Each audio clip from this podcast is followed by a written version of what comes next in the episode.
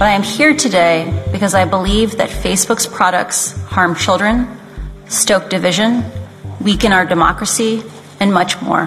Trots att skandalerna avlöst varandra har Facebook, Google och Apple fått leka rätt ostört. Men nu verkar det vara slut på det. EU håller på att införa de strängaste lagar techbolagen någonsin upplevt. Tech giants will have to change the way they do business in Europe or face fines. På en kvart får du veta hur det här kan bli en game changer i maktförhållandet mellan techbolagen och lagstiftningen. Och vad det kommer betyda för oss användare. Det är måndag den 15 november. Jag heter Alexandra Karlsson. Det här är dagens story från Svenska Dagbladet.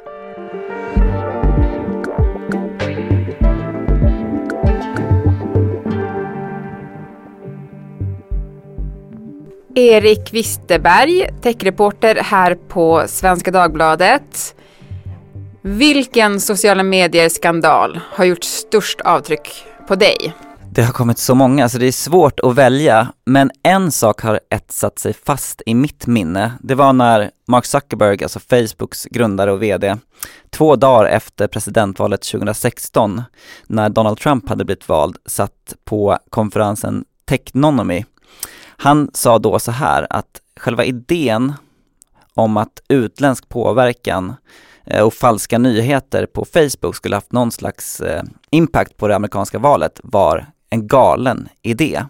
A certain uh, profound lack of empathy in asserting that the only reason why someone could have voted the way they did is because they saw some fake news. Och samtidigt som han satt och sa det, då jobbade Alex Deimos, säkerhetschefen på Facebook, med att eh, avtäcka ett stort nätverk av rysk valpåverkan. Så Alex Deimos själv satt ju och såg det där och undrade vad Mark Zuckerberg pratade om. Ett år senare så tvingades ju Facebook att erkänna att rysk valpropaganda hade nått långt över 100 miljoner amerikanska Facebook-användare. Så det är en sån sak som jag tycker säger så mycket om det bolaget och dess högsta chefs inställning till sin plattform.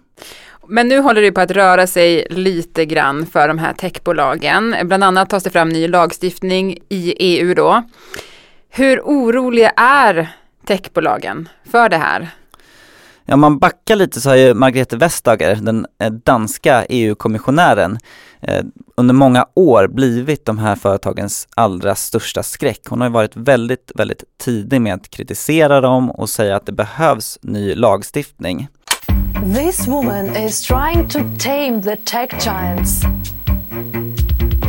Margareta Vestager, the EU's infamous antitrust boss. EU vill ju nu ta i med hårdhandskarna mot techbolagen och gå före USA. Och man kan ju märka väl att det är just amerikanska bolag som kommer drabbas av lagstiftning från EU och det tror jag gör dem lite nervösa. Jag vet att de har ju folk som följer den här processen väldigt nära och också försöker påverka den såklart.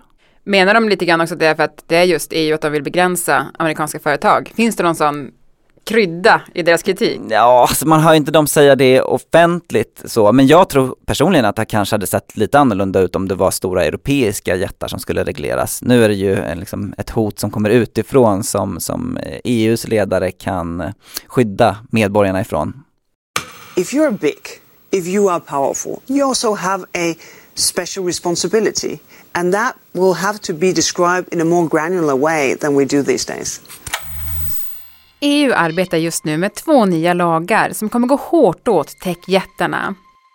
Den ena kan man förenklat beskriva är spelregler för hur plattformarna till exempel ska få hantera olagligt innehåll, men också hur de ska öka transparensen i reklam och sina algoritmer. Den andra lagen riktar sig helt mot de allra största plattformarna, till exempel Facebook, Apple och Google.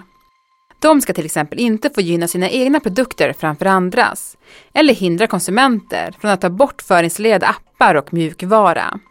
Om techjättarna inte följer detta väntar kraftiga böter. När jag frågade dig här på redaktionen hur man skulle se då på det som händer just nu i den här frågan så kallade du det en game changer. Det är ju rätt stora ord. Sa jag så då, eh, på engelska? Eller? ja, det sa du faktiskt på engelska även om du Ja, det gjorde du faktiskt. Ja, mm. nej men om man tar Sverige som exempel här har ju Google 95% av hela sökmarknaden. Och det är inget problem att ett bolag är så stort. Om man ska attackera dem ur konkurrensrättsliga synvinklar så måste man bevisa att de missbrukar den här makten. EU vill nu vända upp och ner på det här och säga att vissa företag har så stor makt över internet att de ska klassas som grindvakter och därmed få speciella krav på sig. Så det är en liksom omvänd konkurrensrätt som vi ser växa fram. Vi måste också prata lite om Frances Haugen, just nu visselblåsaren med stort V. Hon jobbade ju då på Facebook och läckte information inifrån företaget som visade då på en rad skandaler. Ska vi recapa lite och eh, liksom berätta vad är det som har kommit fram egentligen?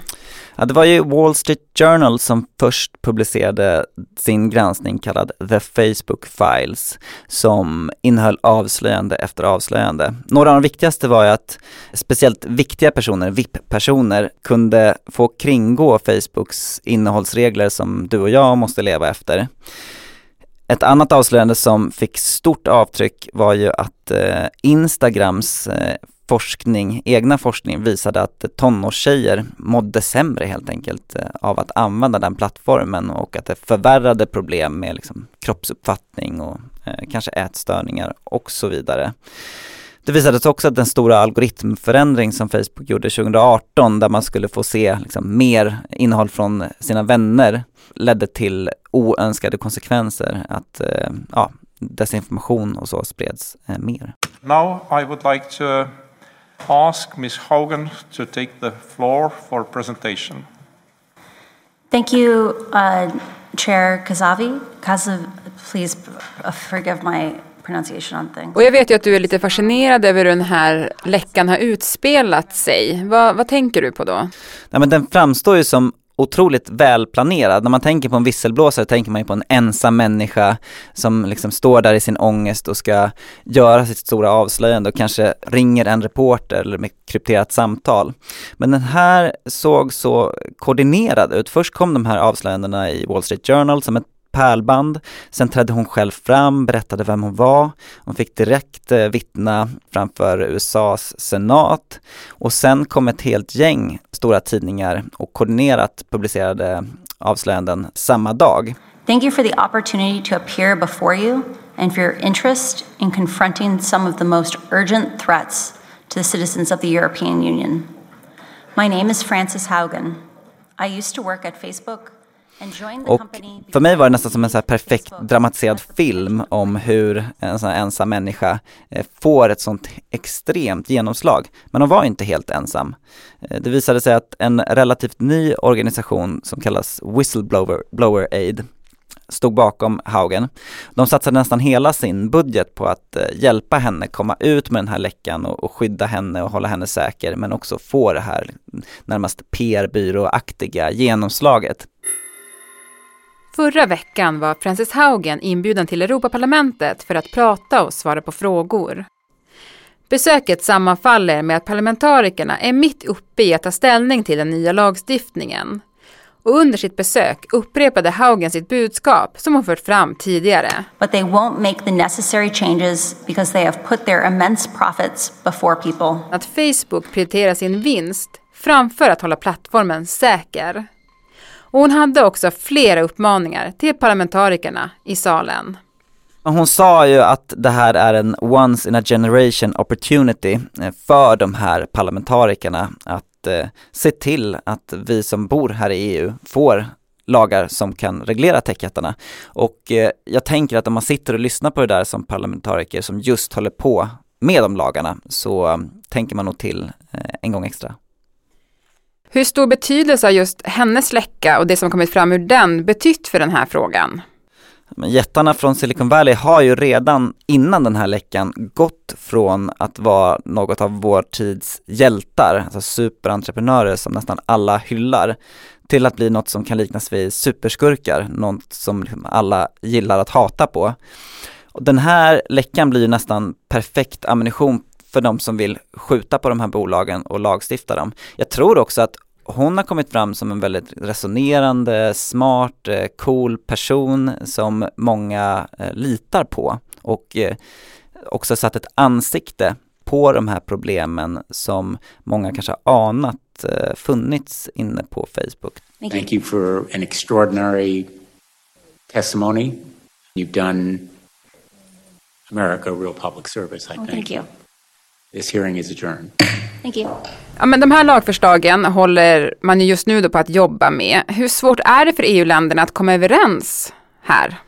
Ja, den här EU-processen är ju eh, krånglig, men EU-kommissionen har ju lagt fram sitt förslag, nu ska parlamentet ta ställning till den och sen så ska det här jämkas mellan eh, rådet och EU-kommissionen och parlamentet. Och det finns tecken på att det kan blåsa upp till strid. Vissa i EU-parlamentet vill gå ännu längre. Det finns en koalition bestående av ett 20-tal parlamentariker som helt enkelt helt vill förbjuda skräddarsydd riktad eh, digital annonsering, alltså den som baseras på persondata. Ett väldigt radikalt förslag, men, men det, det är ju ett tecken på att det här kommer bli en dragkamp. Mark Zuckerberg has defended Facebook from accusations that it puts profits before user safety. Hur kommer vi som använder oss av sociala medier, vad kommer det betyda för oss om eller när då de här lagarna träder i kraft? Ja, men en av de största grejerna kanske är att plattformarna kan få krav på sig att snabbare ta bort olagligt innehåll som hat och hot och annat som man kanske inte vill ha. Det kanske också kommer bli en större transparens mot användarna kring hur ens persondata används för annonsering och också eh, motsatta perspektivet ska det bli lättare för dig och mig att förstå varför eh, innehåll som vi har publicerat kanske tas bort eller varför en profil eh, deaktiveras och så vidare. Men det, kommer, det, det är svårt att liksom sammanfatta allt här, det kommer vara ganska mycket. Men de här tjänsterna brukar vara ganska bra på att eh, anpassa sig efter reglering och liksom göra så att vi kanske inte märker så mycket i slutändan. Ja, men om vi ska ta vid lite där då, vi sa, eller jag sa ju det i början också att de här techbolagen har ju varit ute och kritiserat de här planerna. Vad säger de då kommer bli konsekvenserna om man inför regleringar? Det vanligaste argumentet är ju att tjänsterna kan bli sämre. För att det är klart att vi gillar ju de här tjänsterna för att de är så bra på att förstå vilka vi är och att de kan använda en väldig massa data för att anpassa dem. Eh, men Facebook har varit ganska positiva faktiskt. De, de kör ju den linjen offentligt att det behövs reglering. Apples VD Tim Cook, han har varnat för att det här kan tvinga Apple att öppna upp för att andra appar, alltså utanför App Store, ska kunna installeras på iPhone, vilket han säger är dåligt för iPhone-ägare för att det blir mindre säkert. Och Google har valt ut en detalj, till exempel att man i Google Maps, eh, karttjänsten, om du eh, söker på en restaurang så kan man ju nu se öppettider och kanske vilka tider det är mest folk där och så vidare och att en sån funktion inte skulle kunna fungera eftersom Google då kan anses gynna sina egna tjänster eftersom man hämtar all den här datan från andra håll i Google-universumet. Så jag tror man kommer få se den typen av utspel. Man pekar på detaljer eh, i tjänsterna som folk gillar som kan försämras. Mm. Och kanske inte prata så mycket om de här detaljerna i tjänsterna som är lite mer skrämmande för oss. Nej, och där kommer ju den officiella linjen vara att alla de här företagen är för transparens. Alla älskar transparens. I am proud to announce that starting today, our company is now Meta. Innebär det här att det är slutlekt för techbolagen? Jag skulle nog säga att redan efter presidentvalet 2016 tycker jag att det var ganska uppenbart att Eh, deras långa smekmånad var över. Och eh, om de här lagarna går igenom då tvingas ju de här techbolagen eh, att växa upp på riktigt i Europa och bli vuxna och ja, sluta leka. Tack Erik Wisterberg för att du var med i Dagens Story. Tack. Programmet producerades av Daniel Persson Mora. Redaktör var Teresa Stenler von Matern. Och jag heter Alexandra Karlsson. Vill du kontakta oss så mejla till dagensstory.svd.se.